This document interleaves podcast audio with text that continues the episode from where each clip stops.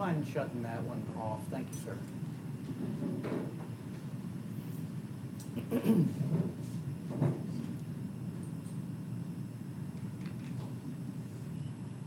In the name of the Father, and of the Son, and of the Holy Spirit, Amen. O Heavenly King, O Comforter, the Spirit of truth, who art in all places and fillest all things, come and dwell in us, and cleanse us from every stain, and save our souls, O gracious Lord. Amen. May the words of my mouth, the meditation of our hearts be pleasing to you, O Lord, our rock and our Redeemer. In the name of the Father, and of the Son, and of the Holy Spirit. Amen. So we spent these last two weeks, the first week after Pascha, we looked at the harrowing of Hades as our Lord descends, gives up his spirit, goes into Hades, and demolishes the gates, releases the captives, and tramples on our enemy, binding him, rendering him weak in a much different state than he was beforehand. Then last week, we started looking at the post resurrection ministry of Christ. We looked at the road to Emmaus and some other things that happened with our eye on this.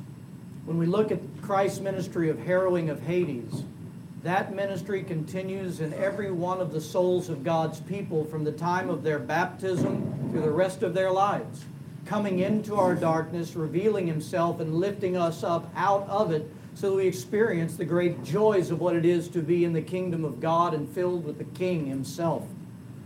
And so today, what we're going to do is we're going to get out of that looking at kind of the harrowing of Hades theme, and we're going to take two weeks, these last two weeks. We are going to be focusing on Christ's continuing post resurrection ministry, looking at some various aspects of some of the things that he did and some things that we can see. I, I tell you, there's some things, even every year I look at this and I taught on this, I think it was my second year here, so eight years ago. And relooking, it's uh, revisiting all of the ministry of Christ, you, like everything else in our faith. We continue to grow in an understanding and wonder of what Jesus was doing during that time. And so, the first thing I'm going to mention to you about his, his ministry after his resurrection is that it spanned the same duration as our Easter tide or Paschal tide, the season of Easter, which runs how long? 40 days.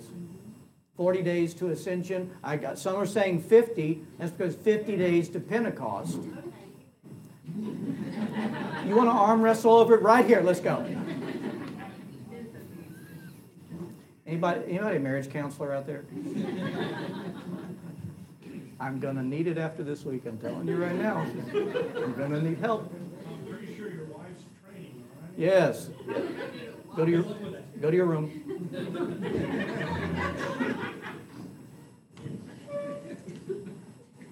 So the ministry of Christ, post-resurrection ministry from until his ascension was 40 days. Always remember that number 40. That number 40 every time we see it, as long as God has had a people, it's always known in the church and in our theology as a number of completion. Okay? How many of you can think of some of the other 40 day events in the Old Testament and New Testament that went 40 days? Yes? Huh? The ark. The ark. Yeah, the flood, right? Yep. The tempting the temptation of Christ that our Lent is modeled after, 40 days until their souls, readying their souls to follow him through the Jordan into paradise. 40 years. Again, all these ideas, completion. And we see the same thing that our Lord is ministering for 40 days from his resurrection to his ascension. We know that, we spoke briefly about this, but I'll show you the scripture. We know that our Lord obviously showed himself to his disciples, to his mother, to you know all of those but we mentioned briefly, and it comes from this passage right here, 1 Corinthians chapter 15. St. Paul tells us multitudes really saw him. For example, have a look. For I delivered to you first all that which I received, that Christ Jesus died, that Christ died for our sins according to the Scriptures, that he was buried, and that he rose again the third day according to Scriptures and that he was seen by Peter, then by the twelve. After that, he was seen by over 500 brethren at once, of whom the greater part remain to present, but some have fallen asleep. And after that, he was seen by James, then by all the apostles. Then, last of all, he was seen by me also as one born out of due time. Never forget that. After the ascension. He was seen by Stephen. Yeah, oh, there's been, there's many more, sure. Yeah, yep, exactly. You know, Paul would experience the risen Christ on the road when he was going to arrest Christians. Um, but understand this, you know, understand that when he's writing to the church of Corinth, this is after a full three year period, and he wouldn't even get to Corinth for a little while after, Pen- after his conversion, years after his conversion. Then he'd be in Corinth for three years. Then, after he was in Corinth for three years, we get these letter that's writing back to the church after he left to correct and to exhort, right? And so he's looking back and, and telling us all of this, that that many people saw him. So let's revisit just for a moment the scene at the time, the moment of the resurrection. Okay? Christ, having been crucified, was placed in a tomb purchased by Joseph of Arimathea. The Jewish leaders had warned Pilate and the Romans. He had warned them that this Jesus had been telling everybody he was going to be raised from the dead, and all of his disciples keep talking about it. So they go and tell Pilate and ask him, seal it up, which they did, but also station men there in case they come to rob the body and proclaim that he's risen. Because if they do that, Pilate, you've got a problem on your hands. You see? This is the mentality of them. And so this is what happens. So he, he uh, Pilate orders a, a number of his Roman soldiers to guard the tomb as it's sealed by the stone. And we pick up the scene right there. In St. Matthew chapter 28, verses 1 through 4. Now, after the Sabbath, as the first day of the week began to dawn, Mary Magdalene and the other Mary, who we'll mention in a minute, came to see the tomb. Behold, there was a great earthquake, for an angel of the Lord descended from heaven. Get the picture. I don't know if you ever made the connection. When Mary, when Mary Magdalene and the other Mary arrive, nothing's happened yet. They're going to experience it. You getting that? I don't think we ever make that connection. They came to see the tomb, and behold, as they came to see the tomb, a great earthquake, for the angel of the Lord descended from heaven and rolled back the stone from the door. They'll be witnessing this. You know, honestly, this is one of the things I've never made the connection of before. But it's right there. As they went to see the tomb, this happened, right? And the Lord, uh, sorry, rolled back the stone from the door and sat on it. His countenance was like lightning, and his clothing as white as snow. Speaking of the angel now. Okay? And the guards shook for fear of him and became like dead men. They lost consciousness because of the flash and the power. Okay? So, just as an earthquake shook the world, occurred when Christ descended into Hades, breaking the prison doors, it did it again with the, when the angel descended upon the tomb. It shook the earth. Okay? His countenance was like lightning, and his clothing as white as snow. You know, our teachers and students got a beautiful image of this not about two months ago with a lightning strike right across the street. How many of you have been fairly close to a lightning strike? And don't admit it if you've been hit by lightning, because it'll make fun of you forever. Right. It, the flash of lightning, even from a distance, but when close up, it is near blinding. It is stunning. What I mean by that is it, when it hits, you're stunned. Okay? Not just stunning, beautiful, and, and, and awesome, but, but you're stunned. And these Roman guards felt the full impact of that angel descending, and they became as, they weren't dead, they were as dead men. Okay? So we see the stone rolled away by the angel, but you know, many people make the error in their thinking that what a nice thing the angel did, rolled away. He opened the door for Jesus. right? The angel, the angel, the divine doorman, right? And I make fun, but this is, I mean, and it's, it's, it's fine if you think that, but the reality is it's not true. The Lord Jesus Christ in his resurrected body had no need of doors. And he proves that when he appears in that room we talked about in the sermon a couple of weeks ago, when the, the, the, disciples are locked in in fear of what everybody might do to them and trying to pull their lives back together. He doesn't use a door, he just appears. So if, it, if he didn't roll away the stone for Jesus to come out, what was the purpose of the rolling away of the stone? The fathers talk about this.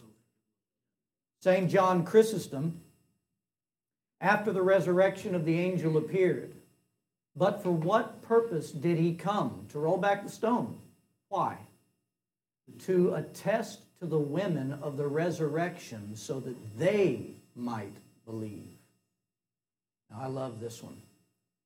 St. Peter Chrysologus, because he relates the rolling away of the stone and the revelation of Jesus being resurrected to our own souls.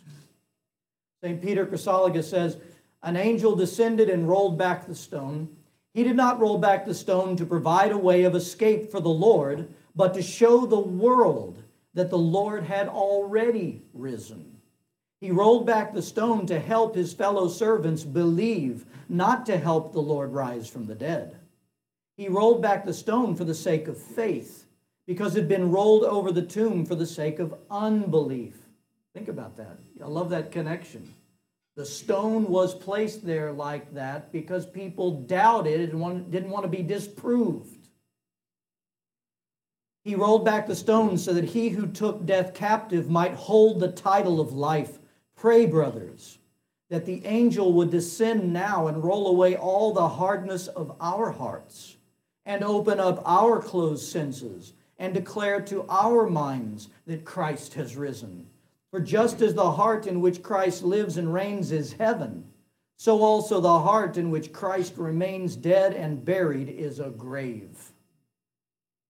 May it be believed that just as he died, so was he transformed. Christ, the man, suffered, died, and was buried as God he lives and reigns and is and will be forever. Roll back the stone to the hardness of our hearts so that we may see and experience the risen Christ. I love that prayer. That one's going to stick with me. Interesting note to consider here. When we now look at the testimony of who is it that Christ revealed himself to first in the resurrection, one of the things we noticed is he reveals himself to women and then he reveals himself to men. And I started thinking about that this week and, and playing around just with that, just wondering about it, and read a few of the fathers, and they, they made an interesting connection that really helped me, and it makes total sense. Because perhaps in Christ revealing himself, which means by the revelation and the experience that he would give to those who would see him, he restores the faith and, and grows the faith of women first, then men.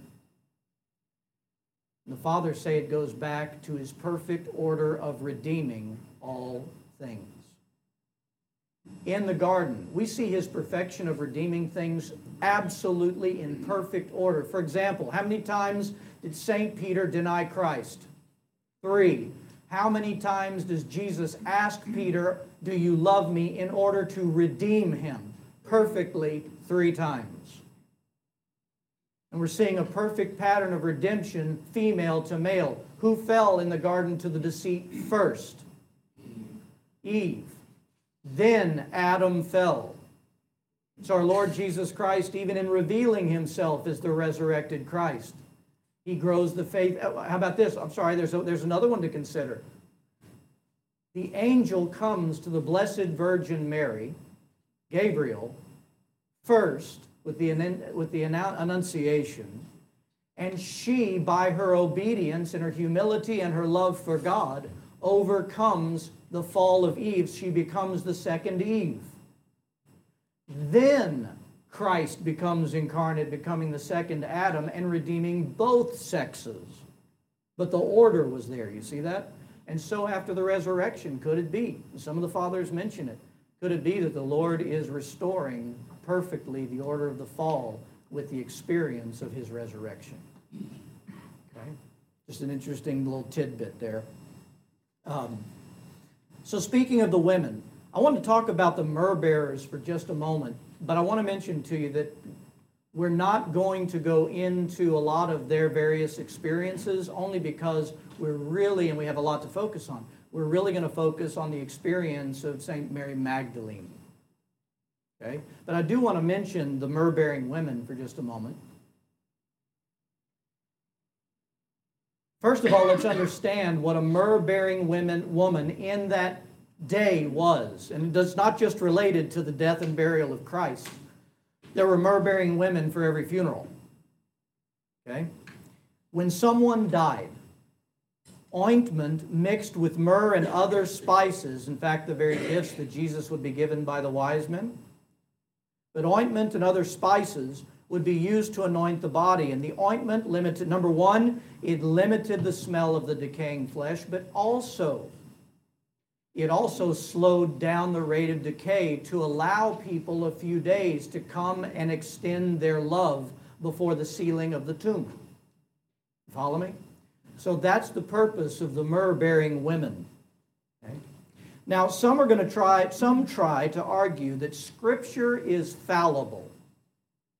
Because if you look in Matthew, Mark, Luke, and John, you get a totally different story of these myrrh bearing women, who it was, who it wasn't that came to the tomb and experienced Christ and when. And the, you know, the fathers are very, very clear on this. When you look at all of them, for example, in St. Matthew, Mary Magdalene and Mary, the mother of our Lord, came to anoint his body. St. Mark adds a woman named Salome also came with Mary Magdalene, but not the other Mary.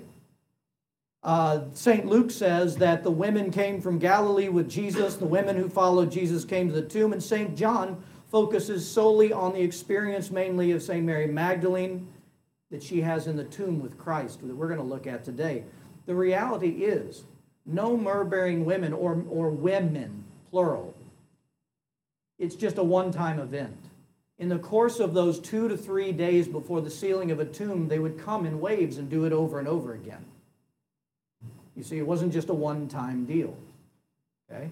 And so that's why when you look at the different gospels, they're focusing on different events of the different women that come at different times fulfilling that deal. You see that this is how the fathers speak to it. Okay?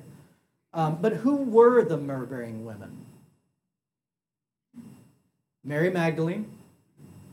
Then the other Mary that we saw mentioned in Matthew, the other Mary is Mary, the wife of Cleopas.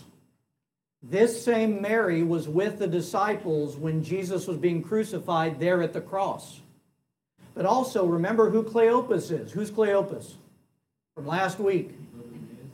Yeah, he was, he was the one of the disciples, along with St. Luke, that was on the road to Emmaus when they have the road to Emmaus experience. This is his wife, okay? So she's one of them. Um, Mary and Martha, the sisters of Lazarus, Salome, the mother of uh, Salome is, is there. Joanna, mentioned in Luke as the woman healed by Christ. Susanna, mentioned also in Luke as a woman who provided necessities to Jesus and his disciples all throughout their ministry. You only see three here. There's actually an icon that has all of them. Hmm? Is that one of them? One, two, three, four, five. There's seven. Yeah, that's it. Very good. So, and it shows all of the women that I just named. That was, those were the ones who were considered the myrrh-bearing women and took place, took part in that ministry and had various experiences throughout that process. Like I said earlier, what we want to focus on today is Mary Magdalene.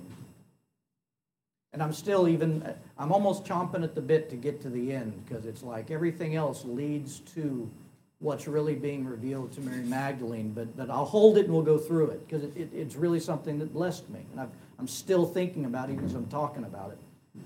In the Gospel of St. John, chapter 20, we have the testimony of St. Mary Magdalene.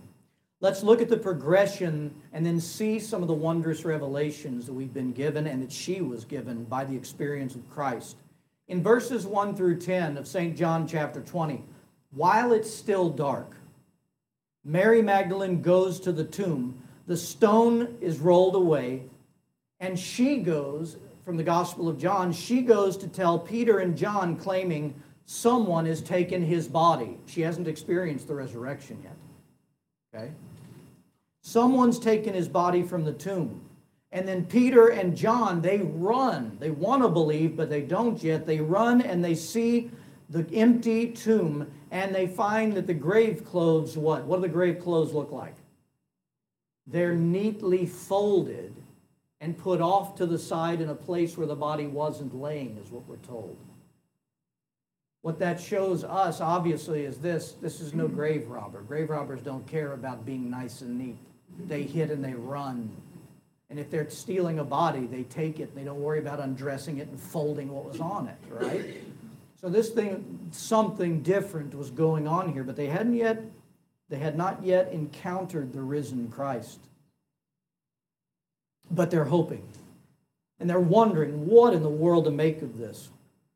They return, and this is when we know that they, with the rest of the disciples from our sermon and the scriptures two weeks ago, that's when they go and lock themselves in a room with the rest of the disciples, if you follow the timeline.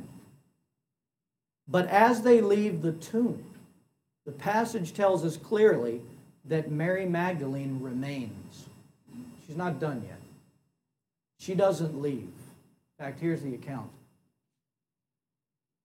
But Mary stood outside the tomb weeping, and as she wept, she stooped down and looked into the tomb. And when she saw two angels in white sitting one at the head and the other at the feet, where the body of Jesus had lain, then they said to her, Woman, why are you weeping? She said to them, Because they've taken away my Lord, and I do not know where they have laid him. Now the fathers speak beautifully, telling us what was in Mary's heart that caused her to stay. Why didn't she run with the disciples and go on not knowing what was going on? What compelled her to stay? Let's look at St. Gregory the Great first. Mary Magdalene, who had been a sinner in the city, loved the truth and so washed away her tears the stains of wickedness. Her sins had kept her cold, but afterward she burned with irresistible love. We must consider this woman's state of mind, whose great force of love inflamed her. When even the disciples departed from the sepulchre, she did not depart. She looked for him whom she had not found. But it's not enough for one who loves so deeply to have looked once, because the force of love intensifies the efforts of the search. She looked for him a first time and found nothing. She persevered in seeking, and that is why she found him. That is something for every soul in this room. Let it be written in you, this truth, that anyone who is inflamed with a love for Christ and a desire for him is in a relentless consistent pursuit to experience Him. That's the fire of the love of a disciple of our Lord Jesus Christ. It moves us to find Him. It moves us in the darkest and, and most horrid times of our lives to not let go and keep coming. Do you see this? This is the mark of a disciple, one who loves Christ and will not let go until she finds Him. You see?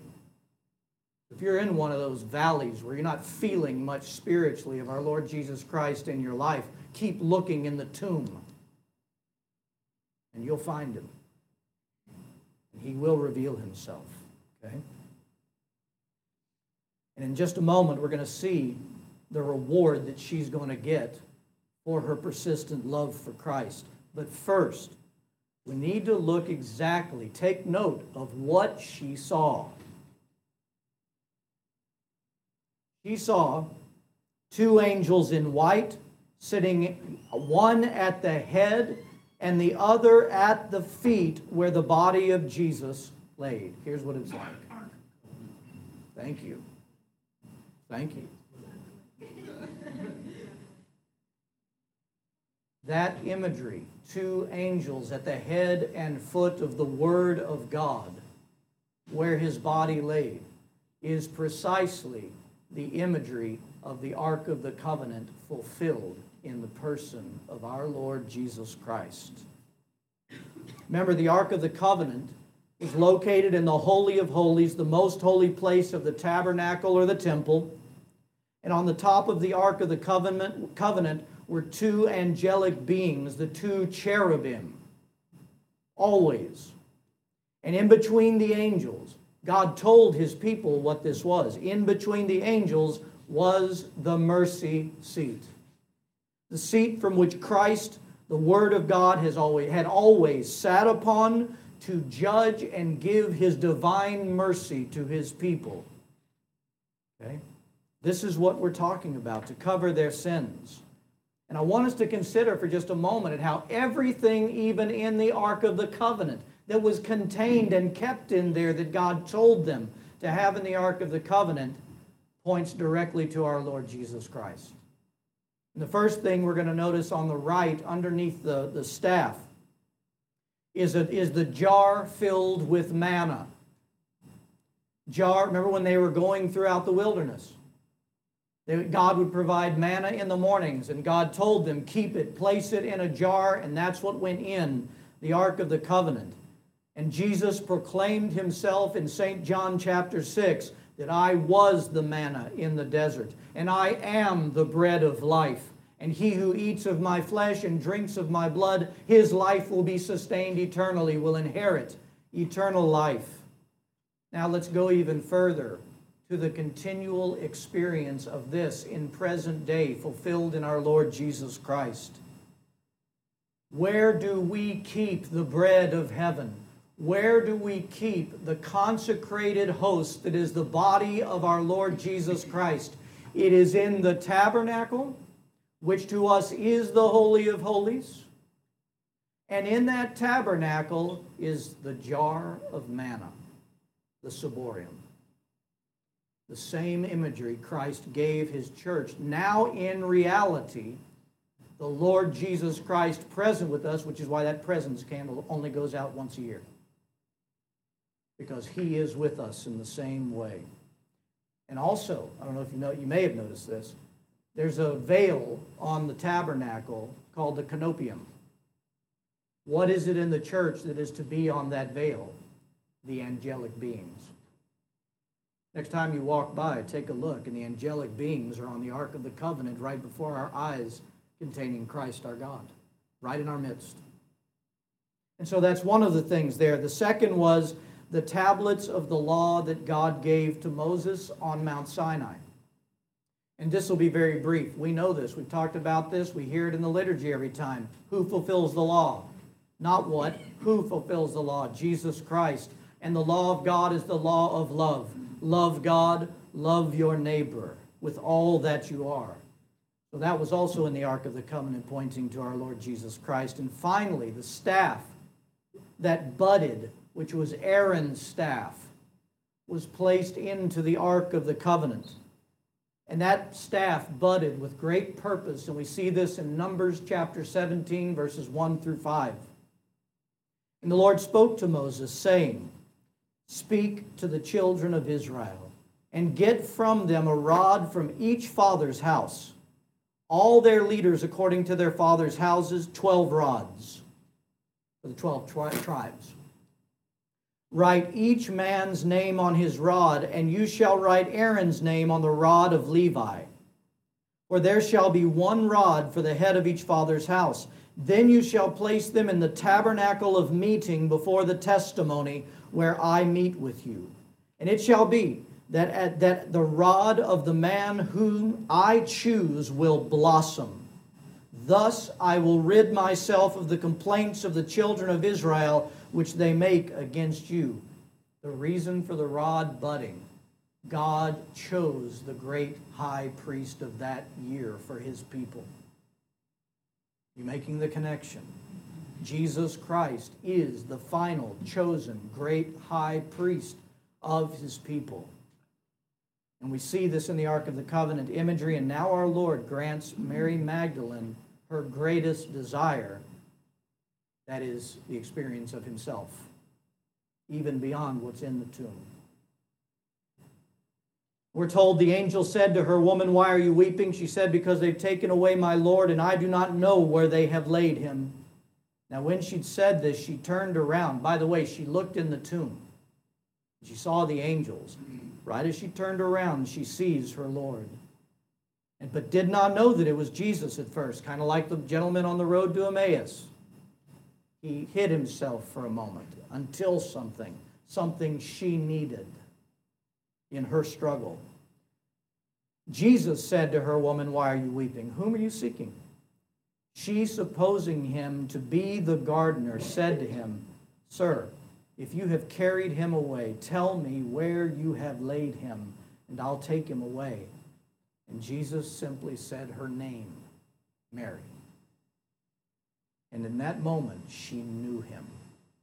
When Jesus on the road to Emmaus with the disciples took bread, blessed it, and broke it, they knew him. This is the same wording being used. That when Jesus simply said the name of her, his, his sheep, she knew it was him. She knew it was him. There's a beautiful hymn in the Eastern Rite, a kontakion of the Resurrection. This was written back in the sixth century that expresses this very thing. The words are He who searches the hearts and grabs them by the reins, knowing that Mary would recognize his voice, like a shepherd, called his crying lamb, saying, Mary. She at once recognized him and spoke. Surely my shepherd calls me, for I clearly know who it is who is calling me. It is he. And he said ahead of time, My Lord, he who offers resurrection to the fallen. There's something extremely beautiful for that. When I look at the Lord's voice simply saying the name, knowing his child in the midst of everything that she's dealing with, just by calling her by name reveals himself. Because in doing so, it's the great understanding. Think of what she would have experienced. How he knows me, right where I am. How he knows exactly what I needed right then. You see? It's a profound relational experience. I want you to make note of this. I don't know if you've made this connection yet.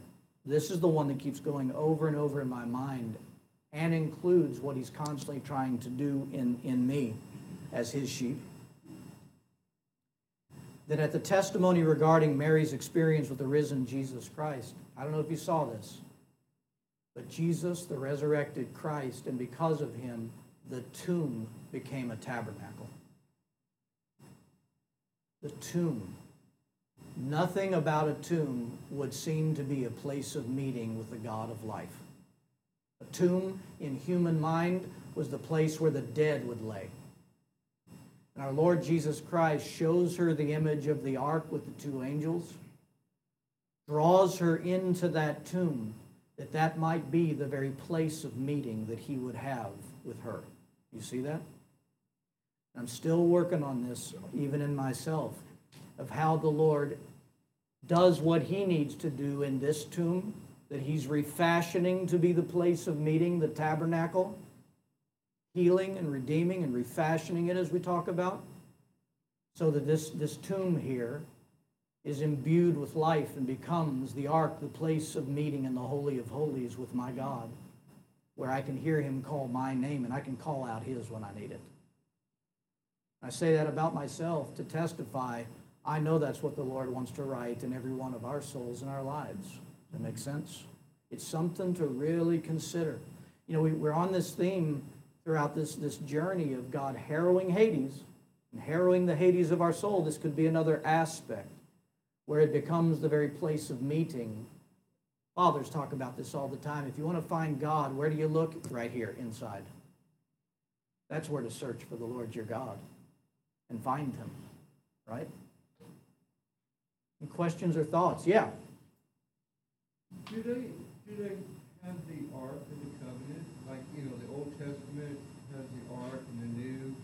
It's, it's changed. Do they still have like the rod and the, none of that stuff? You know, there, I, I keep hearing, but never seeing or having it revealed. There, you know, look, there are numerous people that have claimed to have the ark. Right, right. but then they never show it.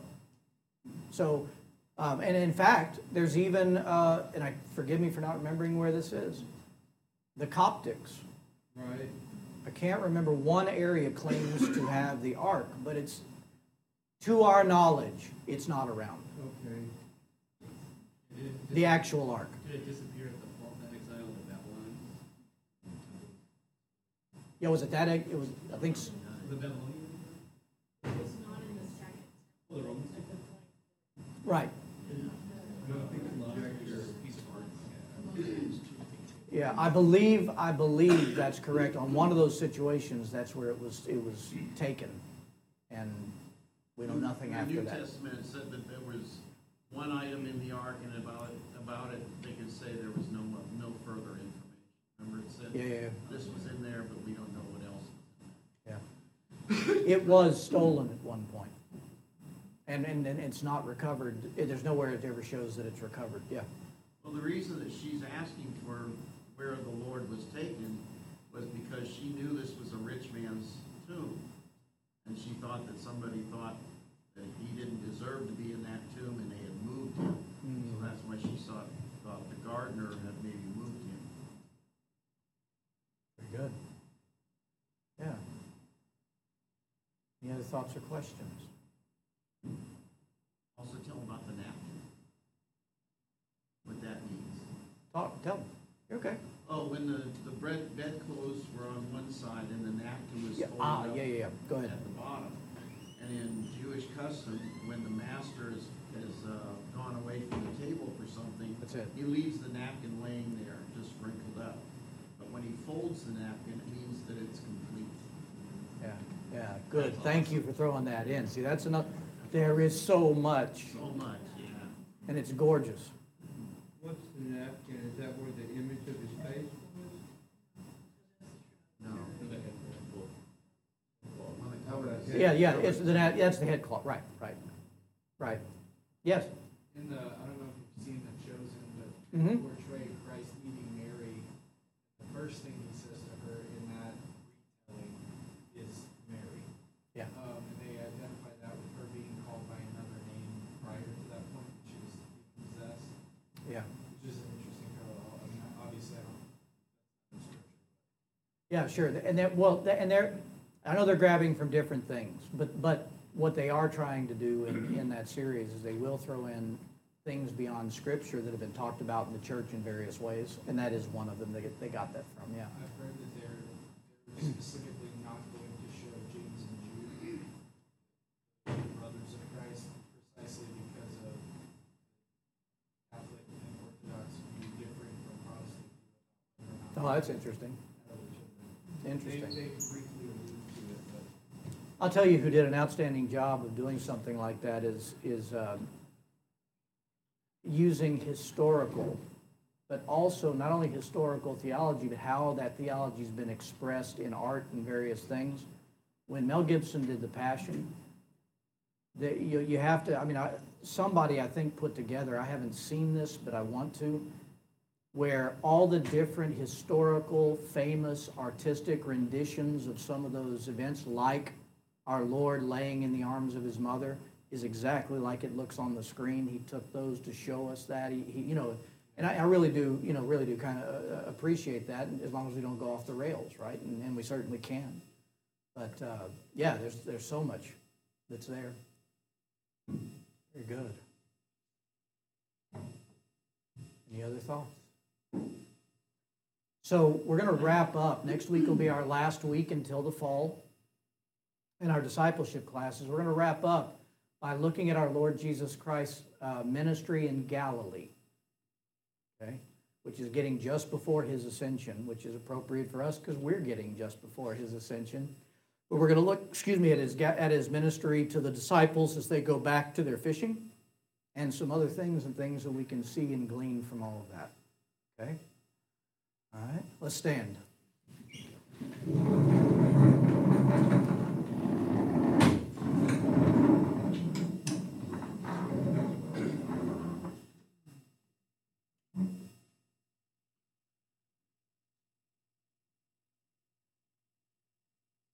In the name of the Father, and of the Son, and of the Holy Spirit. Amen. Our Father, who art in heaven, hallowed be thy name. Thy kingdom come, thy will be done, on earth as it is in heaven. Give us this day our daily bread, and forgive us our trespasses, as we forgive those who trespass against us.